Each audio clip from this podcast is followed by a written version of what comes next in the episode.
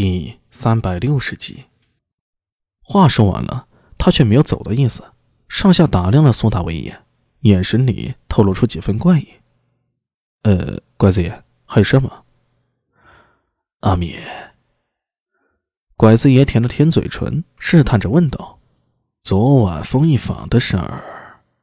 啊，风一坊的事儿与我无关，你应该也听说了，buff 里的人出来了，和巡逻的武侯动手。”又惊动到延平门驻军，我明白的。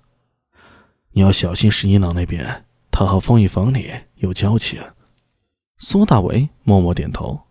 拐子爷是提醒自己啊，不要被陈敏抓住把柄。不过苏大为其实对这些啊并不在意，自己无意去争夺陈敏的位置，只想把分内的事做好。拐子爷刚要离开，门外突然传来一阵嘈杂的脚步声。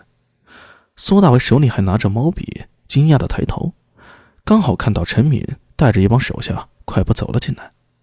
陈敏的脸色不太好，眉心拧成了一团。阿米，陈帅。苏大为放下毛笔，站起身问道：“什么事儿啊？”昨天夜里风一坊的事儿，是不是与你有关？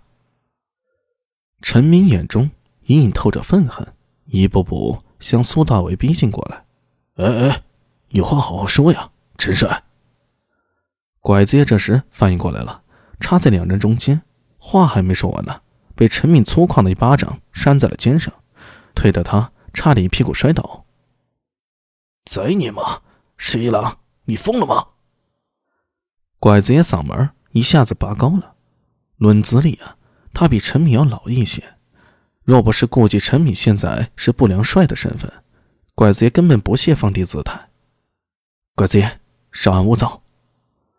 苏大为上来按住了拐子爷，向陈敏说道：“有什么事冲我来，何必为难自家兄弟？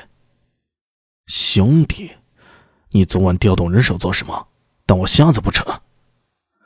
陈敏咬牙道：“你这眼里还有没有我这个不良主帅？”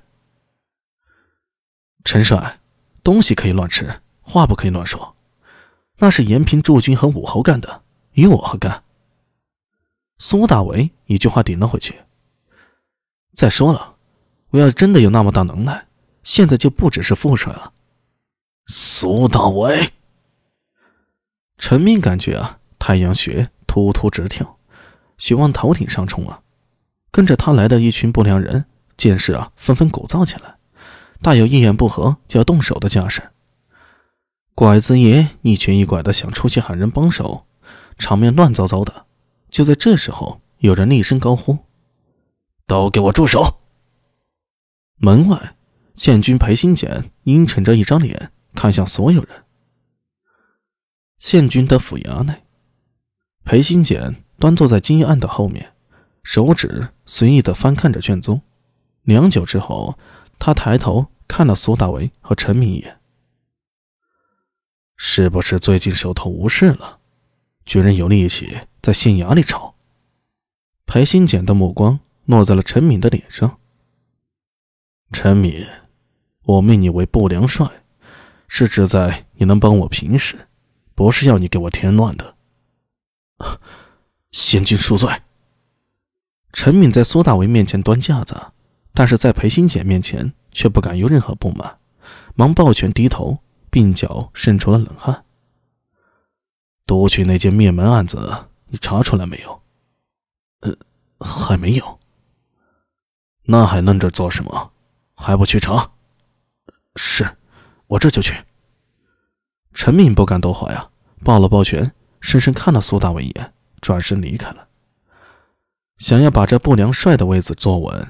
不是官场老油条那一套就能成事的，还得靠实打实的办案能力啊！房里只剩下两人了。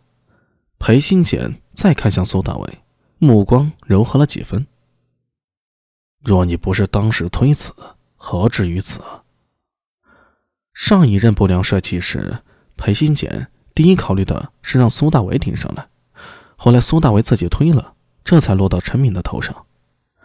苏大伟摇了摇头，不愿在这件事上多说什么。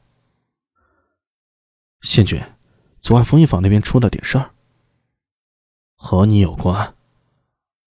呃，有那么点关系。他将昨晚大闹霸府，最后霸府的人冲出了风衣坊，与武侯冲突的事儿大概说了一遍。